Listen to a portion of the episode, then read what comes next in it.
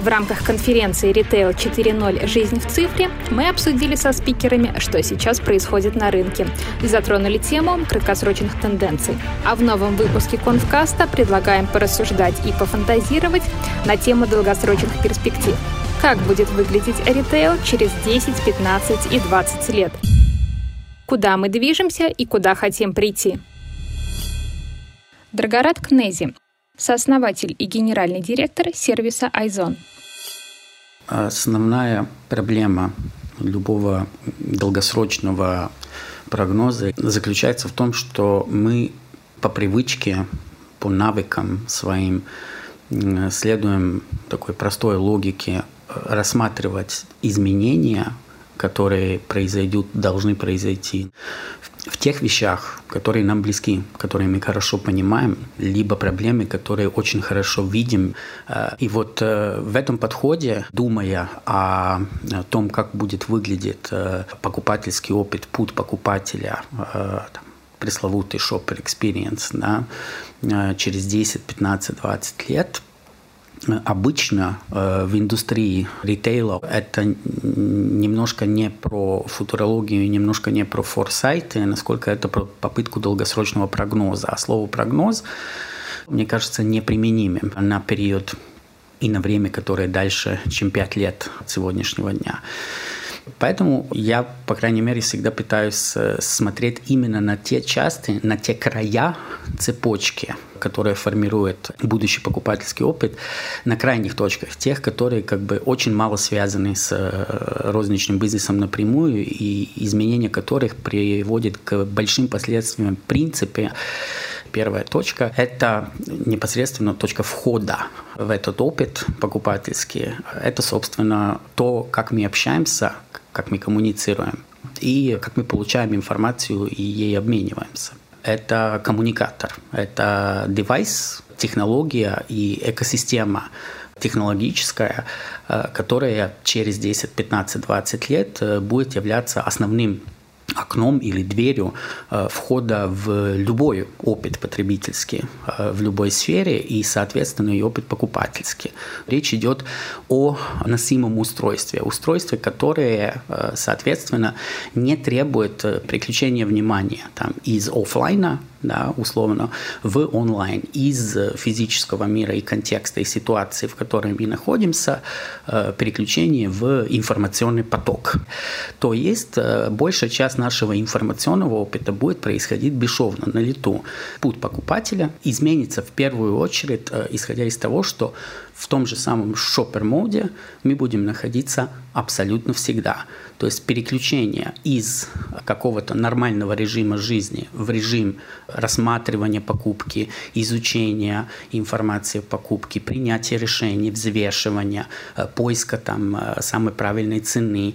И в этой ситуации, если посмотрим на 10-15 лет вперед, мы понимаем, например, что физическая точка, в которой мы совершим покупку, становится совершенно нерелевантной. И здесь имеется в виду не только физическая точка, да, магазин на улице, который э, как понятие через 10, 15, 20 лет, скорее всего, совершенно точно исчезнет. А, а речь идет и о цифровой точке, о точке в информационном пространстве. Мы, скорее всего, должны давать себе отчет, что исчезнет и понятие магазина как отдельного пространства, э, цифрового пространства в э, офлайне, совершенно иррелевантным становится, совершенно неважным.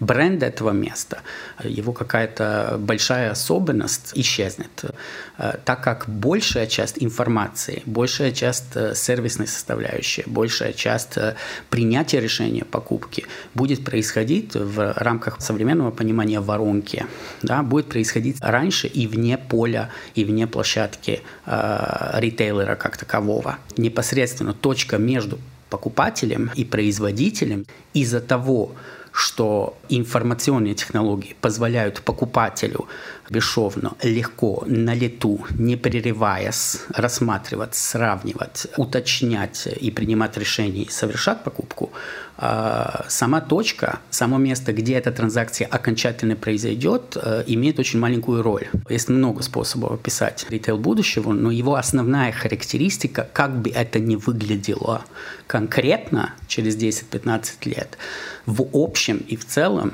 основной вызов перед ритейлером – это то, что мы как бы засвидетельствуем окончательную победу покупателя и потребителя в следующих 10 лет с точки зрения максимальной прозрачности информации о производстве товара, о движениях товаров и услуг, э, о ценообразовании и о возможностях их крайне объективного, быстрого и легкого сравнения, принятия решения о покупке.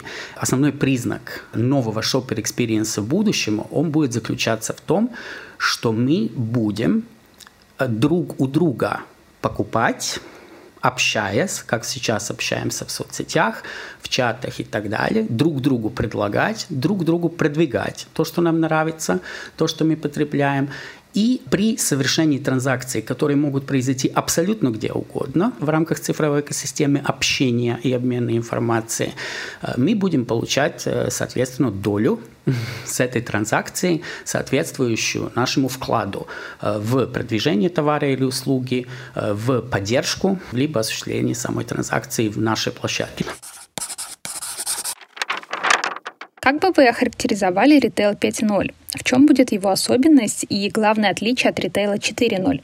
На мой взгляд, вопрос в том, как выглядит ритейл 5.0 с точки зрения бизнеса и что он должен начать делать сегодня, это не вопрос, какое будущее э, ритейл для себя выберет, а вопрос того, что ритейл сегодня может начать делать и что он должен э, продолжать делать последовательно э, в следующих 10 лет для того, чтобы не исчезнуть как бизнес.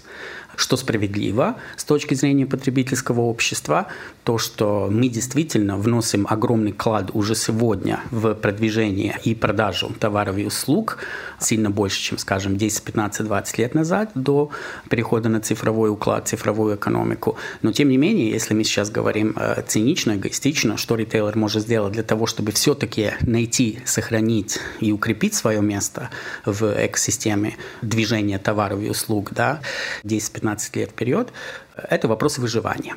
И здесь есть второй тренд, второй край, на который часто мы тоже не обращаем очень много внимания, как и на то, что происходит в, на стороне IT-технологий, э, связанных с коммуникациями, общением и движением информации. Мы на них скорее реагируем, чем пытаемся их предугадать. Это то, что происходит э, на стороне производителя, глубоко, глубоко э, на стороне э, разработки, прототипирования и производства э, товаров. И не только товаров, и услуг, да, все более цифровых в том числе. Ритейл завтра – это интерфейс, в котором потребители могут получить больше контроля, больше понимания и информации, и большее количество влияния на то, что будет произведено, только будет произведено, по какой цене будет произведено, и конкретно какими фичами, особенностями и преимуществами, важными для этого конкретного потребителя, этот товар, который он купит в будущем, будет обладать. Ритейл, по сути, становится информационным хабом, который трансформирует спрос абстрактный в классическом смысле этого понимания э, в конкретный запрос, в заказ до момента, когда вообще, в принципе, что-либо проделано. И вот площадка ритейлера в данном случае начинает являться практически а, собой универсальной площадкой для потребителя, в первую очередь, а не для производителя, в котором потребитель реализует три основные свои функции, три основных своих интереса. Первое – это информирование о том, что возможно сделать новое – нужное, дополнительное в определенной товарной категории услуг, что лучше реализует его потребности. Второе, он может это обсудить как с э, аналогичными потребителями, так и с профессионалами, людьми из сферы R&D данной товарной категории, кто занимается э, дизайном, инженерингом, проработкой, исследованиями.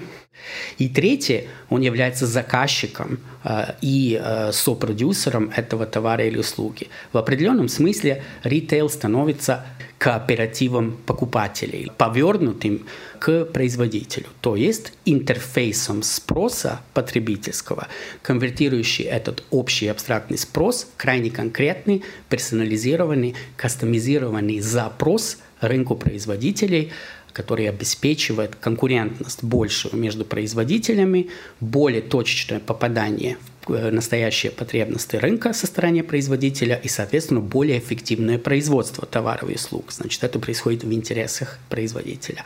Заканчивая эту историю, мы говорим о том, что ритейл площадка будущего – это не какое-то место в онлайне или в офлайне. Ритейл площадка будущего – это комьюнити или экосистема сообществ потребителей и покупателей, в котором они активно, осознанно, креативно реализуют свой спрос в конкретный запрос э, к тому или иному рынку товара или услуг и получают best buy, best offer э, этих новых товаров или услуг за счет повышения креативной и информированной конкуренции между производителями, пользующимся ритейлером как хабом информационным, дающим им лучшее понимание того, что нужно рынку, в каком объеме нужно рынку, где это нужно рынку и по какой цене.